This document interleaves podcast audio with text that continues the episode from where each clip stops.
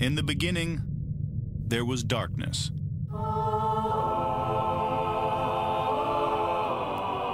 Then, there was Paul Brown. Paul Brown transformed the game. Hello, Paul Brown here. Welcome to the first ever International Browns podcast.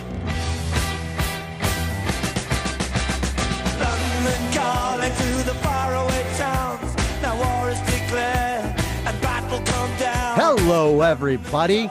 Welcome to the Paul Brown Podcast. I'm here with my host, Jack Duffin. We're here to talk about cornerbacks because, as you know, we're going along the line through the defensive positions. We took a couple days off. I had some plumbing to do this weekend. Jack was so enthralled watching the Underwear Olympics on TV that we just took a pause. We let everybody consume the combine content, and now we're back. Jack, how you doing, buddy? Yeah, I, I watched um as much. No, actually, I've, I've I've watched more college games than I have minutes of the Underwear Olympics. Did anybody what did do we know what Rich Eisen ran? What did he run? Do we know? No, No, me neither. Yeah, it, and listen, this isn't a knock on the combine. It's become such a commercialized event now, and I think the uh, the best thing about Indy is I'm sorry, the best thing about the combine is Indianapolis, right? So it's a good, it's a great city. It's small, it's intimate enough. So I think a lot of the NFL guys go there. There's like three restaurants. So if you really want to meet one of these people, just go hang out at St. Elmo's. You're bound to see everybody under the sun. But that's really it. It's kind of like when the center of the universe goes to Mobile, the center of the NFL universe goes to Indy. And listen, I do think that draft stocks move a little bit in terms of if there's a guy that just kind of shows up under the pressure and the lights of the combine and just kind of eh, maybe you see his body preparation, you see kind of what he did. But Jack, nowadays teams aren't using the combine data, are they? no. So it's really valuable for us in non-team world to get this testing data. And math MathBomb, Kent Lee Platte, uh, the RAS scores is phenomenal and super useful just to sort of see where all of these guys stack because you throw out some random time and no one's got an idea where that actually lands, especially when you're talking about not wide receivers speed. Well, is that good speed? Is that bad speed? It's it it's a random number for lots of stuff. So that's really valuable. There is two two important things. So it what happens at the combine moves team boards and media boards, but for two different things. So if you look at the media boards, it's the first time they're able to really truly test speed and put people up against each other. So no one's really dropping massively or increasing massively, but th- they can move their stock up, say, around. And then in terms of team boards, it will move drastically, but nothing to do with the testing. It's all of the player interviews that they then do has real significant impact where dudes get themselves up a board because they, they mix really well with the team. And dudes have gone off boards um, just based on how they answer and interact with the team. So um, important from that aspect, but teams are using tracking data. I'd love to be able to have tracking data. We could discuss how quick everyone is, and it does have an impact. A guy might run a particular way in a straight line at the combine. Well, what does he do when he's running a route? Is he slightly slower? Does it impact him because he's struggling to understand what he should do, or he doesn't quite break as quick? I'm more interested how he is running a slant than around three cones. Yeah, and to understand, I know sometimes people don't understand. So when you get on Twitter after a big play, you'll see next gen stats will say that Nick Chubb reached 22.14 miles an hour, right? And there's all these sensors and stuff that they put in their jerseys that will actually show them real time data of them moving. And to your point, Jack, if you go back and look at uh, some of the guys from just say the last 20 years, let's not go like too crazy in generation though. You're like, well, how was Jerry Rice such a dominant receiver and he ran a four six? Or Terrell Owens is, you know, college tape was this, but he got better in the NFL. Well, when you know how to play a position, you said it. You stop thinking. You know, so the, everybody was talking about the safeties and the speed of the safeties. Well, guess what? If a safety is looking the wrong way, it doesn't matter if he can run a 4 1 or a 4 7 because the quarterback at the speed at which they throw the ball, we're talking about one, two tenths of a second. it's a meaningless stat. I want guys with football knowledge, with IQ that know, all right, hey, you know, Tom Brady's looking here. I think he's going to go there. I mean, there's a famous stat one or a famous interview once of Bill Belichick talking about Ed Reed. And it was the Peyton Manning play where Ed Reed knew specifically the things that Bill Belichick would see on tape.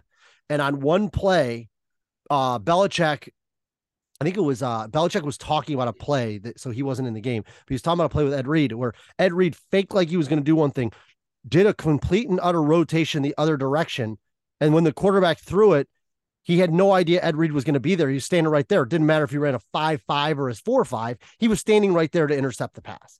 So it becomes a lot more about game recognition and football IQ than it does whether a guy runs a 447 or a 455.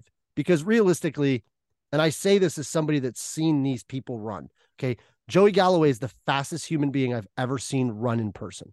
And I saw him, I've seen Teddy Ginn run, I've seen Chris Gamble run, I've seen guys run four threes, four fours, and Galloway's There was rumor it was in the four twos. You cannot with the naked eye distinguish the difference between a 4-4 and a 4-4-5 or a 4-4 and a 4-5-4-8 you can't.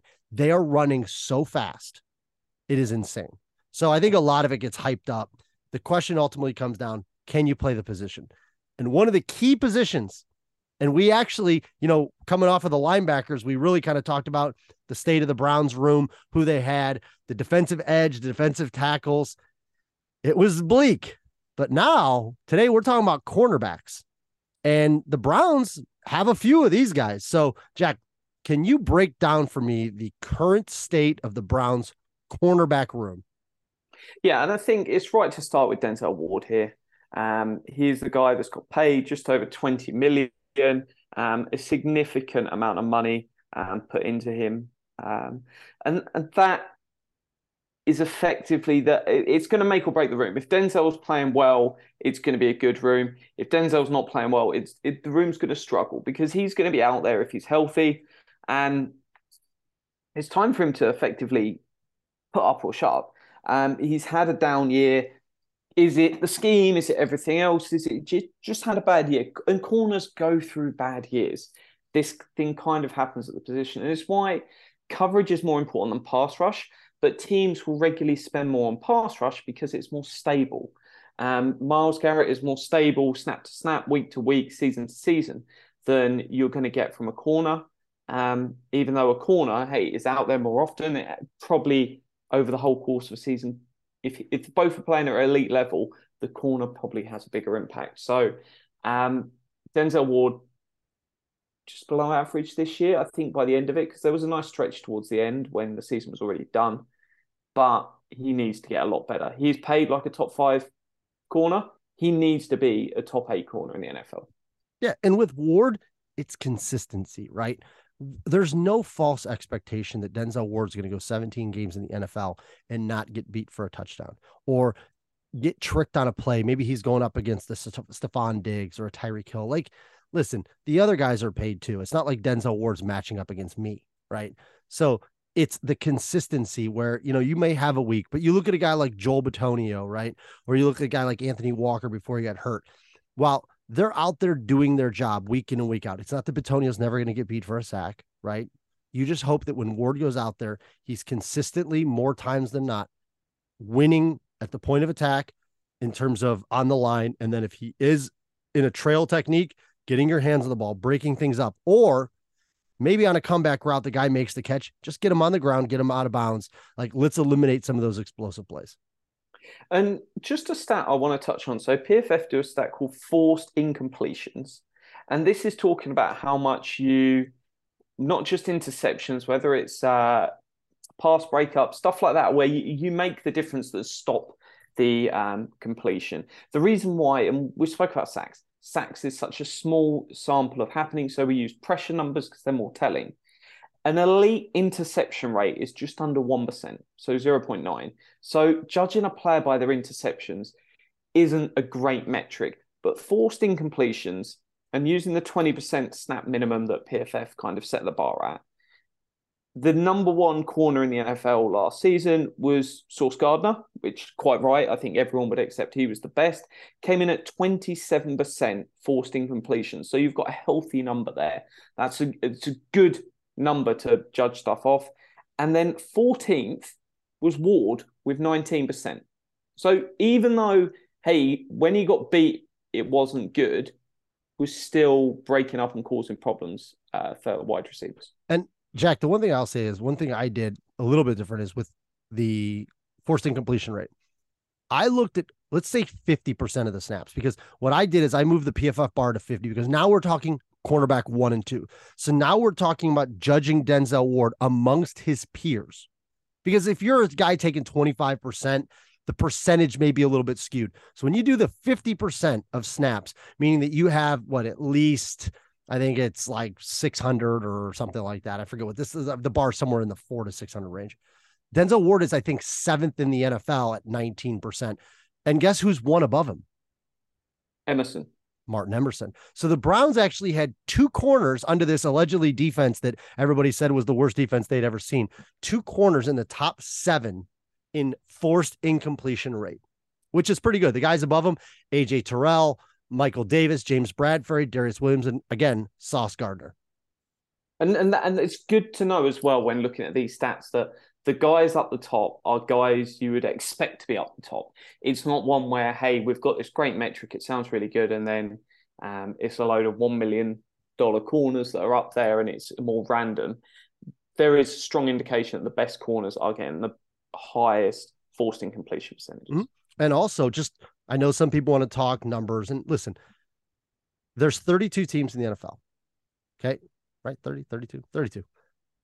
The Browns, in terms of pass breakups, so physically knocking the ball away, have two corners in the top 28. So Denzel Ward comes in at 28 with seven pass breakups, and Martin Emerson was at 16 with nine pass breakups, right? Darious Williams led the league with 15, Sauce Gardner with 14. So you're seeing similar names, right, in this this ilk of upper tier performance indicators. Yeah.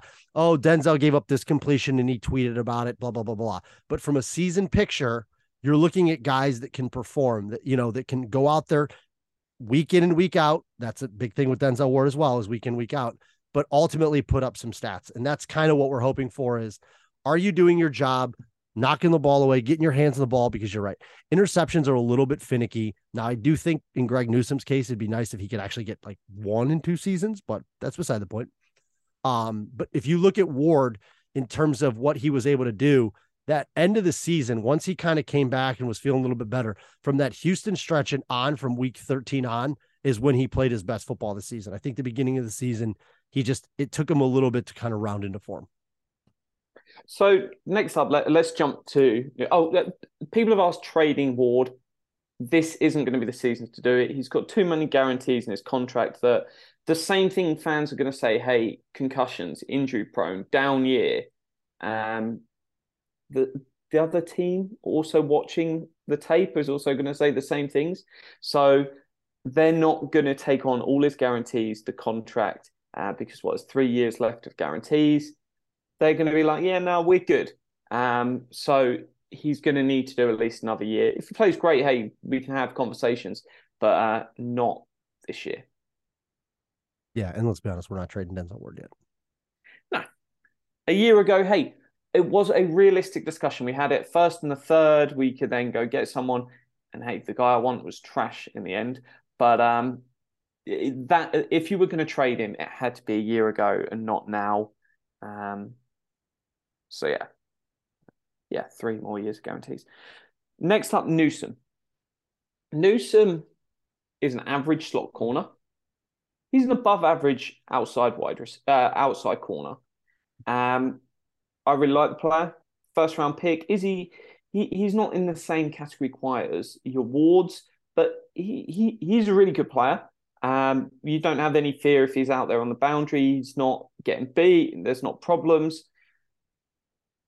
But how great is he? Mm, I, I, I know I'm higher on him than you are. Well, it's not that I'm not high on him. My whole point when we started the the Greg Newsome talk weeks ago was that this there was this idea that this guy was like some generational corner, untouchable in the trading market. Like if I if we traded Greg Newsome, it's like, okay, I mean, yeah, he's a good player. I, I'm not saying he's not a good player. He's not an elite corner, right? He hasn't shown, you know, Jaire Alexander or Jalen Ramsey or something like this. Not saying he can't evolve into something, but as of right now, I ask people all the time, what's the most memorable play you can tell me of Greg Newsome's career? And you're going to take a while to think of one. At least with JOK, I can say he punched a ball out against the Raiders or something. Greg Newsome is just kind of a guy that makes a pass breakup here and there. You probably can't come up with one you know, in terms of comparing him to Greg Newsome or to uh, Denzel Ward and to Martin Emerson. I mean, this is a guy that, in terms of pass breakups, had six. You know, so he's a little bit below Ward, and in terms of forced incompletion percentage, was at eleven. You know, Ward's was at seventeen. Uh, Emerson was just above that, and then Newsome's down a little bit. So one out of every ten passes, he's causing an incompletion. I am not trading Greg Newsome for a bag of kicking tees. I'm saying if you're in my scenario, I used him to leverage up to get like a Jaxon Smith-Njigba. I have no problem making this trade. That's like I'm assigning a value to him. I'm just not making him some untouchable corner. Yeah, I, I did a scenario um, with Jake Burns where I, I put out maybe the Eagles, potentially their late first, uh, which I think is pick 30. Um, 30, 30 technically, because there's only 31 picks in the first round this year. And since they lost the Super Bowl, they're 30. Yeah. Uh, I did that. So Newsome, and I think I did a, a the Browns fifth. Newsome and a fifth for the pick 30. That's a sort of, for me, a re- realistic sort of scenario where you can go and get it. And hey, we're chatting there, pick 30. Jake went and drafted his favorite corner and said, hey, I'm still going to bring in a corner here. But it's that kind of you're not trading him and just giving him away. It's not like we're sat here going, well, you could, should we do it for a fifth? It's not that conversation. If you, he is probably the most valuable piece the Browns could realistically move this season. Um, especially on the defensive side of the ball. And it's not one, oh, why do we want to make our defense worse? Well, is it making it that much worse? Because if he's if he was an elite slot corner, I get it. But he's an above average outside corner and an okay, just below average slot corner. He's not been great in the slot. And people are saying, oh, we'll give it another year in the slot. Well, you can give it another year. And if it doesn't work quite as well, well, the trade value you get from falls significantly. And it's it's often a case of you want to strike early or you just don't trade it, the idea that and people bring it up with Chubb, oh, I don't want to do it now, but maybe in a year's time. Well, maybe in a year's time, he's got one year left, and his value is potentially like a third round pick rather than decent assets mm-hmm. now. Well, and he, part of the appeal of Newsome is he's completed two years of a first round deal. So now he's going into that third year. Now, after this next year, you can talk about extending him. Well, Martin Emerson was taken in the third round, and Newsome was taken in the first round, meaning that they are going to come up for free agency at the same year. So even if you pick up Newsome's option, are you know you're coming off the Ward deal, so you're sequenced there. But at the end of the day, you're likely not going to pay both Emerson and Greg Newsome. You're going to pay the one guy you like best. The idea of sending him to Denver makes no sense because Pat Surtain was drafted, you know, 18 slots ahead of him, and they're going to get paid the same year. But there are teams out there that need young, controllable, rookies in rookie deal corners. That's why he is so valuable because even if you traded for Greg Newsome today, you have three years of control of him, meaning he's not going to hit free agency. If you want to pick up his fifth year option, you can. That's the main appeal. So, again, I'm not saying he's bad. I'm not saying he's the world's greatest, but you are right. If the Browns end up picking in the first round of this year or next year, it's likely because Greg Newsome returned them the value to make that pick. And it is people sit there going, "Hey, I'd love this wide receiver or this weapon in the first round," and it's like, "Well, how, how do you get that?" Oh, yeah. I'm going to trade this, this, this, this. It's like you sent a bag of peanuts. They're not going to take that offer. Um, and even if you were coming up with second, third, fourth, fourth, well, do you really want to give all that away? That's your entire draft for one guy, um, who might then be John Mitchell and not even play for you.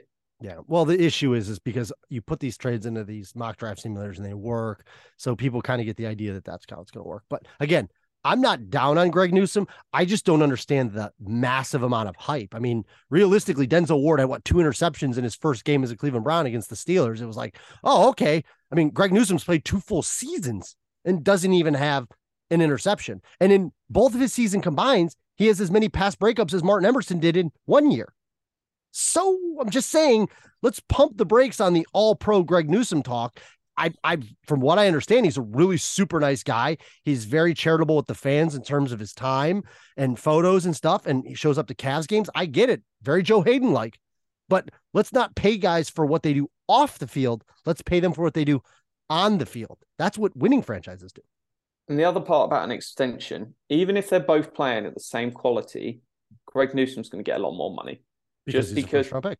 first round pick. And people say, oh, it shouldn't matter. It shouldn't matter, but it does. And you can see all the way through NFL history, guys that get drafted higher get paid more for a second deal. Just the way it happens. Not fair, not right, but it happens. Um, so that's also something to keep in mind of hey, you get an Emerson, then suddenly, oh, the price is a little bit cheaper. And the other part is like he doesn't want to play in the slot. I think I was- he- I was just you read my mind. clear. Let's segue before we go into Emerson real quick because Jack, you pointed out there was a good article we saw today regarding the slot corner. And the stigma in the past in terms of guys getting paid meant you had to be in the outside to get paid, be boundary corners. And the reason for is because you were going up against the better receivers. Now, as you've pointed out, as Paul's pointed out, as I've pointed out, the good teams are moving their receivers around to hit matchups, meaning Tyreek Hill lines up in the slot, Ja'Marr Chase comes in the slot a little bit, uh, uh Stefon Diggs. So the slot corner position has evolved because the old idea was, well, that's where they're going to be lined up against my worst receiver. Well, that adage is gone, meaning that if you're a good slot corner or you have inside outside versatility, the NFL is going to start rewarding these guys with contracts. So the question is, Jack, how long do you think it takes before what what, what did that article call it? An overcorrection? How how did that get phrased? Yeah, something like that. I, I think it's it more comes down to hey, right tackle and left tackle are basically of equal value. They're still not paid the same. Um, it is getting closer um, than it used to be, but I I, I still think it's going to remain a value piece. Uh, is right to want out. If you are thinking about what's going to pay the most for you, your family, your future, and as well, where you're going to have the longer career, going to have a longer career on the outside than getting smashed up in run fits on the interior. Why is it that cheaper guys, um, guys that are drafted late on, end up more in the slot? Because they're battling to make a team and start. A guy that is on the outside and drafted highly, it, it it's got a very nice career set up ahead of them, um, and that is a factor. The unique thing now is, is I know it was talked about a little bit with like a guy like Isaiah Simmons from the Cardinals, and people are saying like he's now almost acting as like a slot corner because people are using zone concepts on the on the slot receivers, and so anything underneath they're using just zone brackets and stuff like that.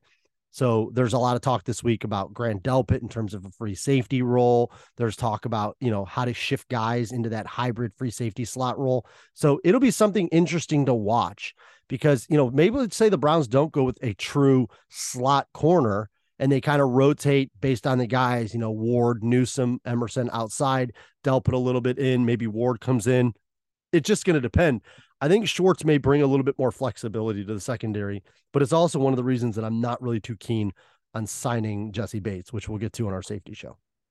Uh, and one thing that I think it's been pretty funny when people um, tweet, "Oh, he, he only plays about fifty percent of his snaps in the slot or whatever that number is." Um, if you actually look at the Brown slot snaps, he, he's something like eighty percent of them that he's played. He's only played fifty percent because he's out on the field when they don't have a slot on on the field. So people are being very disingenuous with the way um, they tweet those numbers. Well, the same way he's being stupid by tweeting outside and all that other stuff. Like if you're Greg Newsome, just lay off the Twitter. You do, you don't help your cause because I'm sure when you go in to meet with Jim Schwartz, he's gonna have a copy of those tweets. Just just a guess. So No, so I expect him to be back, but I also see a route to him being moved. Yes, and that route is he is the most valuable trade chip you have on both sides of the ball, really. So next up is Emerson. Emerson has had a fantastic rookie year. Um, really, really good to the extent where if people do redrafts and uh, after one year is really early, he is appearing in the first round. Um, and that is incredibly promising. Um, an absolute steal by Andrew Berry. Um, yeah, I I think you cannot ask much more. Um, it, it's almost a shame in a way that if Newsome is still here, that is he held back because going into year two, on vast majority of NFL teams, he would be a starting outside corner 100% of the snaps. Yeah, and and listen, I get it. Emerson was a guy, he came in as a third round pick, therefore expectations were lower. He has the pick six in the preseason game, and people started looking like, hmm. But what's happened, Jack? And I don't know, maybe this will change this year going into a little bit more of a new coaching staff. But certain teams just have the mold of a guy that they like to draft, right? So a lot of teams, combine data, looked at Emerson and said, this guy's slow. Oh, he's slow. That's that's why he went in a third look at it now. So all of a sudden, one year removed from the NFL, that slow guy at the combine is now a first round pick. Well, why is that? Because you've seen him on the field, you've seen his physicality, which how do you measure physicality with like, you know, testing numbers? You can't. You have to watch a guy play.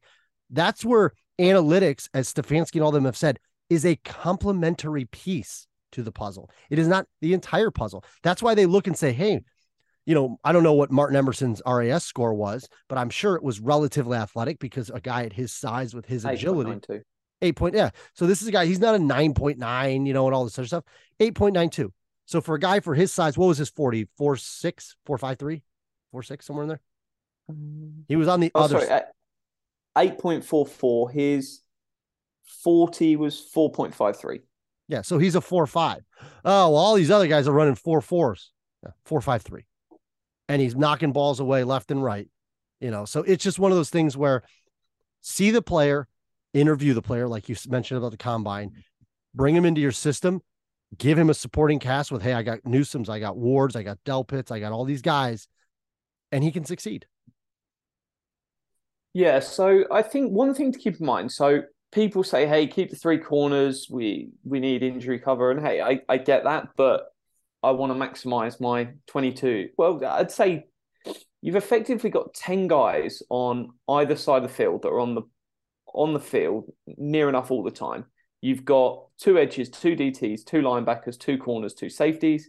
You've got um, two wide receivers, an offensive line, one running back, one quarterback, and one tight end. And then between schemes, you rotate whoever the extra guy is, whether you bring in an extra uh, D lineman, linebacker, DB. You bring in an extra running back, wide receiver, tight end. Effectively, you've got 20 full time starters. Would you rather have a weakness there so you can have a third corner that is sat on the bench unless they need any, needed for an injury? No, makes no sense. There is some value though to if you're playing a lot of man coverage, and it's why Pats for a while have been one of the only teams that played loads more man coverage than everyone else. They have a lot of depth to corner because you do need to rotate. If you're playing zone, you can remain fresher because you're not needing to run. Hey, you might have to run all the way across the field. That wide receiver jumps off to take a breath for a snap. If you're the corner and you've got no depth, you need to go back out there and line up. Yeah, it's also a physicality standpoint. With man, you're just going to be a little bit more physical, so it's a little more hand fighting. But yeah, I mean the Browns, if they play it as they have, right, and they they hold steady, have three solid corners above league average, right? That they can they can go into next season with. And there's no doubt that Jim Schwartz sitting down with Stefanski pointed out the fact that, hey man, I really like these corners. Now, if Andrew Berry goes, you're gonna really like two of them, you know, that that's that is what it is. But do we not have confidence that Berry's can maybe go out and find another corner somewhere in this draft to bring in? You know, we had AJ Green come in, we've had Emerson come in, Greg Newsome. I mean, been all right at drafting corners. Yeah, so we'll quickly touch on the guys on the roster before we get into free agency. So uh, Greedy's gone. I don't think we need to say much of that. He's not coming back. Um, next up, we've then got AJ Green, who would be a restricted free agent, which means to tender him, that's going to be 2.7 million. I expect them to tender him and bring him back for camp. Um, same way they did with sort of D'Ernest Johnson, and then work it out from there. There's no guarantees in that deal, but also you need to be prepared that say Ward goes down with a major injury in camp. The last thing you want is you've got nothing there because you didn't tender AJ Green to a non-guaranteed deal. You tender guys to keep your options on the table. Yeah. So when when about would, would when about would we see that tender come through?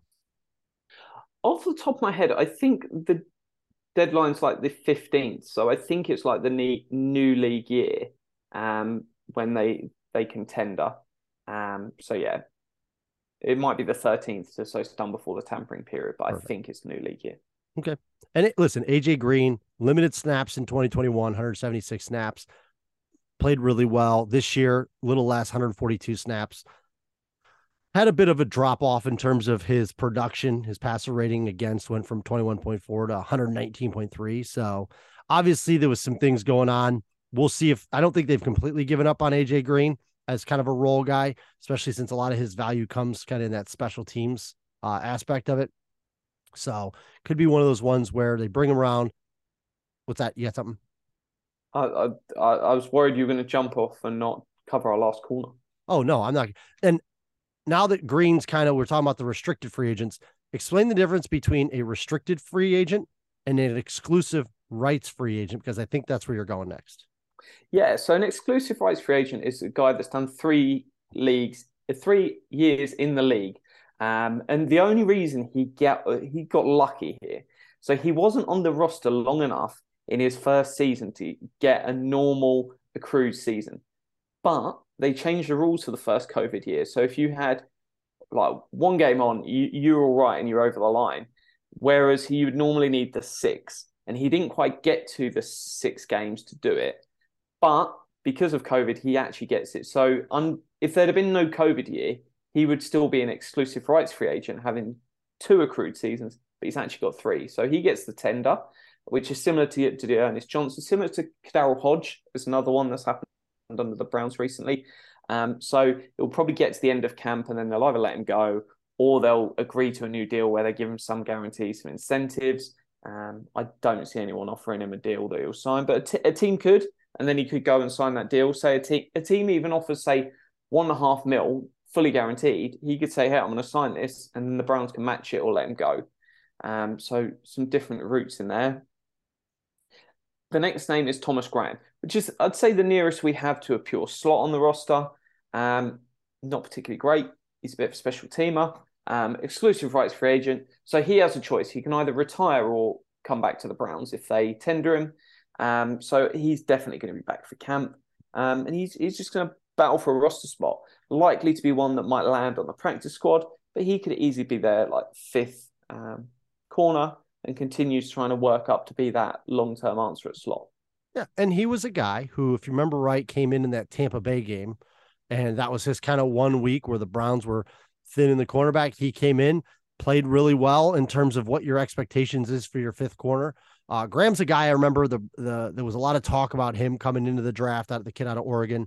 The Bears ended up taking him pretty late in the draft, uh, sixth round, I believe, and was fine. I mean, he was a he was a late pick, came in 112 snaps his rookie year with the Bears. Um, had one decent game against the Minnesota Vikings in Week 15, where he had three pass breakups in a year. So the Browns saw something in him and said, "Hey, let's bring him in." They brought him in. I agree, Jack. He's an exclusive rights free agent, correct? Yeah. So he comes back, put him in the mix a guy I think like him is a guy where you say, hey, let's build off of last year, right? We've had two decent seasons in the NFL. Let's keep building. Let's keep building. Let's prove yourself on specials. And then from there, you know, you hopefully can carve out that cornerback three, cornerback four role because I think he was active for seven games last year. Yeah. So he's one, he's not going to play loads, but th- there's some useful stuff you can get off him.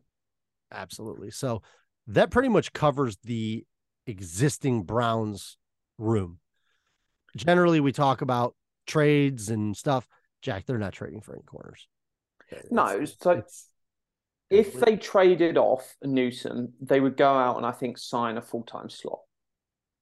would they do they sign a full time slot? Is going to be an interesting one to see. So Um, we can pretty much jump right from trades right into the free agency crop. Yeah, and I, I think it's worth. I, I've got two guys I really like in the slot. One I think is going to get much more than I initially planned, um, and that is To run through real quick is this guy because the the top free agents. A lot of people say, well, who are the top guys, right? Jamel Dean, James Bradberry, Cam Sutton, Jonathan Jones, Patrick Peterson, Rock Ya-Sin, Marcus Peters, Byron Murphy. Any of these guys no. are they pretty um, much zeros on all of them, right? They're, they're just not happening. I've even got other names like Anthony Brown, Eli Apple, um, Amani Oruwariye, um, Yeah, these are guys who are going to want to go starters. They're, these are guys looking for Troy like Hill's not coming back. top top 50% of your snaps type of starters, which they're not coming to the Browns. We got three guys that have that role. They ain't coming to the Browns. If you're an agent, you're like, don't even take a call from Cleveland. Doesn't make any sense. Yeah. So the top slot corner is Jonathan Jones. Um, Patriots going to cost you about five and a half mil a year. If you moved on from Newsome, I could see the play there. Um, he's been awesome in the slot and he's been above average on the outside. That is a phenomenal tandem at the price he's going to go for. Um, and that is that's why it is so easy to go, hey, I'm willing to trade off a player like Newsome. It's not because I can't replace him. I can't easily go out and replace him as an outside corner, but I've already got that in Emerson.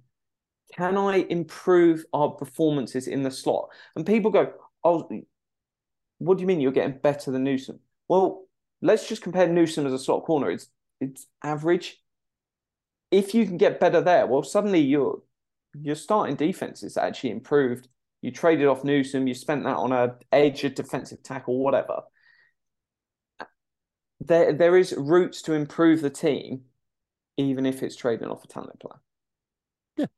Yeah. I, I, I mean, is there any of these guys that really you can see coming in and getting meaningful snaps right away? If we have the three corners remain, no one's getting meaningful snaps. That that's and that's kind of what my theory is is I would think that they would have to be pretty high on somebody that are bringing in and or AJ Green or Thomas Graham. They are going to have to feel comfortable to move on from Newsome because they're going to try to make with what they have in that room work. Jonathan Jones, I mean, the pro- projected on him is you know five and a half million a year. I just don't see that happening. They're just they're just not going to go, not going to put more money into that. Uh, yeah, it's not happening unless you trade Newsome. If you trade Newsome, then that as a, a security blanket and what you move on to, it's it's perfectly realistic, I'd say. So, do you have any free agents that you have your kind of your eye on? So there's one guy that I really, really like, and I initially thought it'd be cheaper, but just the more I look into him, the more his price keeps going up in my head, and that's Isaiah Oliver, um, who's at the Falcons. I think he, he's another one that plays inside now, um, but more inside. I think he would be a brilliant addition, um, but he's not going to come here to be a fourth corner. That's going to be the continued issue that we have. Unless you're willing to relegate Martin Emerson to effectively be an injury cover, why is one of these corners going to come? It's a great question because I wouldn't. I mean, it, realistically, if you're a if you're a free agent, even in a slot, I can understand. Remember when Troy uh, Troy Hill came here, we knew he was going to start, so he was willing to sign because he's going to start. You're not you're not going to do that here. You're just not. Yeah, you- you're not going to take a cheap, cheaper prove it deal to sit on the bench. You're only going to take a cheap, cheaper deal if you're guaranteed starting time. So unless you're going out and signing like a Jones at five and a half mil, why are these guys that are any good going to want to come and play eh, with the Browns? Because at the same time, if you do that and you turn around to Martin Emerson and go, you're only going to get snaps if so- someone else is injured, well, he's probably going to be sat there after one year and going, um, do you want to trade me? Yeah, Because why wouldn't you? you? You're a player that had a really good rookie year, and then your team's gone. No, we don't think you're good enough to play. So it is a it's a tough scenario here. I in doing this, I kind of looked around and I'm like, all right, is there anybody here that even interests me? And after scanning all of them, Jack, I only have one guy that I'd even call. Is it my Yes. guy? I don't know. I'll let you say who you think it is. Oh, you, you you know my guy. We were chatting about him earlier today. Off the top of my head. Houston Texans. Oh, yeah. No, please, we can talk about him because that's, that's not it. That is not my guy. So one of the best slot corners in the NFL this last season, it might have been for the last two seasons, is none other than Tavierre Thomas. And that is absolutely nuts, considering he was a guy that a little bit shaky outside First of all, corner. it's not nuts because we've been a fan of this guy for so long. So clearly it's not nuts. We know what we're talking about, Jack. That's how this goes. I thought he was good. I d- and he, he was an elite special teamer, and I thought he, he he was okay, but I didn't think there was really anything there. And when the um, Texans gave him two million, I was like, these guys lost the plot. Um, but he has been so good, it's unbelievable. And that is kind of if you were going to go out and pay a guy to be a slot where you're paying them for the special teams bonus on top, that is a move I would love where you go, hey, you're going to come in, you can play 250, 300 snaps a year. You're then going to be a special teams captain. Not, they're not going to give the captaincy from Hughlett, that's Hughlett's, but he's effectively a leader of that special teams unit. That would be the dream scenario where you're paying 2 million and you're getting a phenomenal return. Yeah. Listen, you know, I love Tabby Thomas. Just do. Um, there's two guys that that's all I've really kind of said. One of the guys, um, he's on his third team. He plays a lot in the slot. This is legitimately what you're talking about for a cornerback for Chandon Sullivan. Uh, this guy was with Minnesota last year. Many people may remember him from his Green Bay days. Was in Green Bay for a little while. Started his career briefly with the Eagles. Um, he's your slot type of corner that's going to come in and give you snaps. I don't, I mean, he's 27 years old, so he may be looking for a little bit more of a, a starter type of role. It's potential, but what uh, just in first glance, when you look at Chandon Sullivan, you see anything that at least interests you for Um, I've not really looked too much into him, but you look last season he played a thousand snaps. What? Almost. Why would he bother coming? Um, because I mean, I think majority he was the slot corner in Minnesota. yeah, but they they're uh, they're playing a thousand slot snaps in the slot. Um, that's certainly going to be because I think he basically signed a one year deal. He spent three years in Green Bay, came out and said, Hey, you know, I want to give a shot to play a little bit more. Didn't have a great season, so to say, with Minnesota. I mean, it was fine. It was, you know, what you'd think. But at the end of the day, is Minnesota interested in bringing him back? Quessy, I, I listen, at this point, we're drawing very thin lines between guys in what you take. I think last year he played on what, 1.7 million?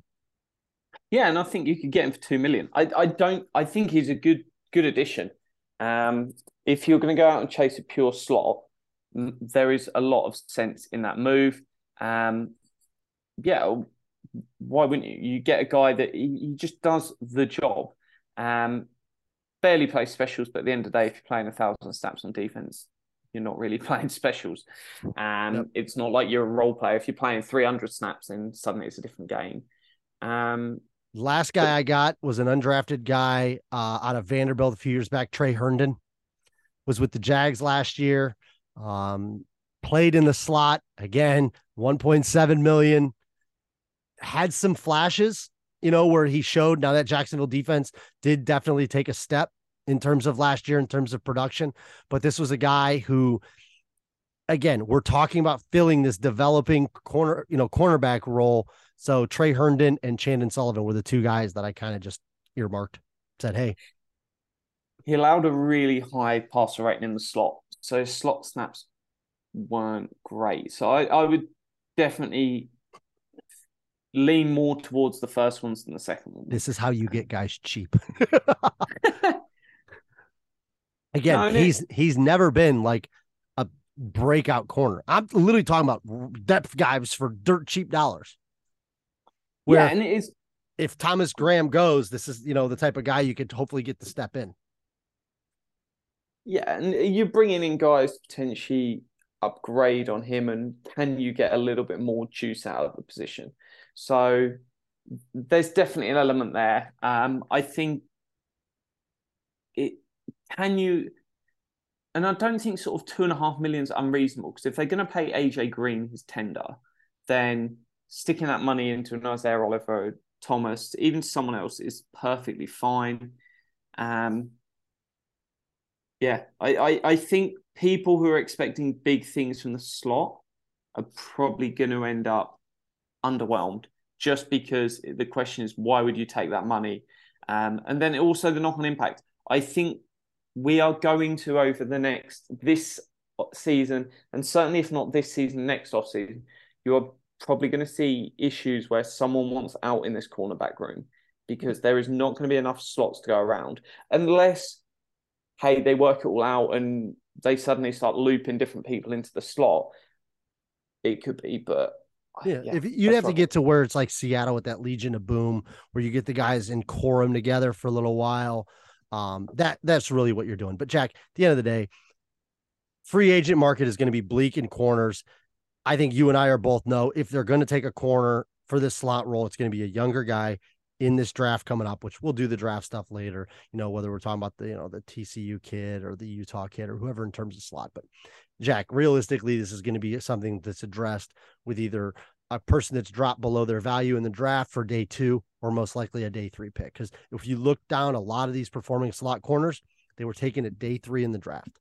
And that's what it is. Teams have gotten them, developed them, and I think that's what the Browns are going to do. So I think they're going to keep this room intact, maybe bring in a vet minimum or guys that are just trying to chase camp contracts and draft a guy. That's how this room's going to go. Yeah, and I think you're looking at five or six guys um, because they keep 10 DBs and that kind of like it's a fifth safety versus a sixth corner. Um, so there's some competition there. Um, but yeah, it's one that they're definitely going to draft a guy and suddenly that's four guys. Is it a free agent? Um, because if it's a free agent, you're probably saying to AJ Green, "Hey, you can go. Um, you're free to look elsewhere." Um, but no, it, it I think it's stability, and they're going to keep building through the draft. I don't expect big free agency moves, but if they could get somebody, it would be be a nice little addition. Absolutely. So, on that note, that's a lot of cornerback talk from the one position of strength that we, you know, that we have in terms of the current roster makeup. Obviously, a lot of resources have gone into this room. So we will get around. We got one more room left to do the safeties. Uh, Jack, what are you working on currently with the OBR? Obviously, we're we've the combine's over. We're now in that little dead time with new league year coming up, and then the uh, the draft coming up in April. So, what do you got cooking in the old pot at the OBR? Yeah, so what I'd recommend is jumping over there and going back to an article that I wrote about cash spend. Um, I believe that went up Friday, I want to say, but that for me is one of the article that I've learned the most writing this off season. So um, really, really valuable. You've got the free agency cheat sheet, which is on there. Um, it's tagged down the right if you're on your phone or on the desktop um, there that you can jump to, and that's just got a list of like the top sort of five position, uh, five players at each spot I can realistically see. Um, but no, free agency now is all the big focus. So not too much else coming out. Um, but I think it's going to be reacting to deals as they uh, they drop, and then I'm going to jump into some draft stuff after that. Going to reassess all the uh, age guardrails and have they worked. Absolutely, we'll do uh, Derek Carr and Geno Smith breakdowns on their quarterback contract soon enough. Hey. So all right, everyone. Thank you again. Oh, sorry. Go ahead. On the Carr one, it's really telling because that was reported as a 150 million deal when it was announced. Effectively, it's a 100 million deal plus a, a fabricated 50 million fourth year. And, and that's something just to keep in mind as we get into free agency that when the initial number comes out, it's probably nonsense until we actually see the terms of the deal. Yeah, annual reminder. So, all right. Well, Jack, thank you for your time. You're always the best. I know I appreciate it. Paul appreciates it as he's coming back from the Ukraine. Uh, if you haven't, go check out what Paul's been doing. Just awesome. A lot of on the ground visual stuff to kind of get a glimpse of what it is like over there on the grounds in Ukraine. I'm going to continue doing plumbing. Jack's going to continue not watching the combine and doing all of his cheat sheets and guides for to make us average fans a little bit smarter. So, on that note, we got nothing else. So, go Browns. Go Browns.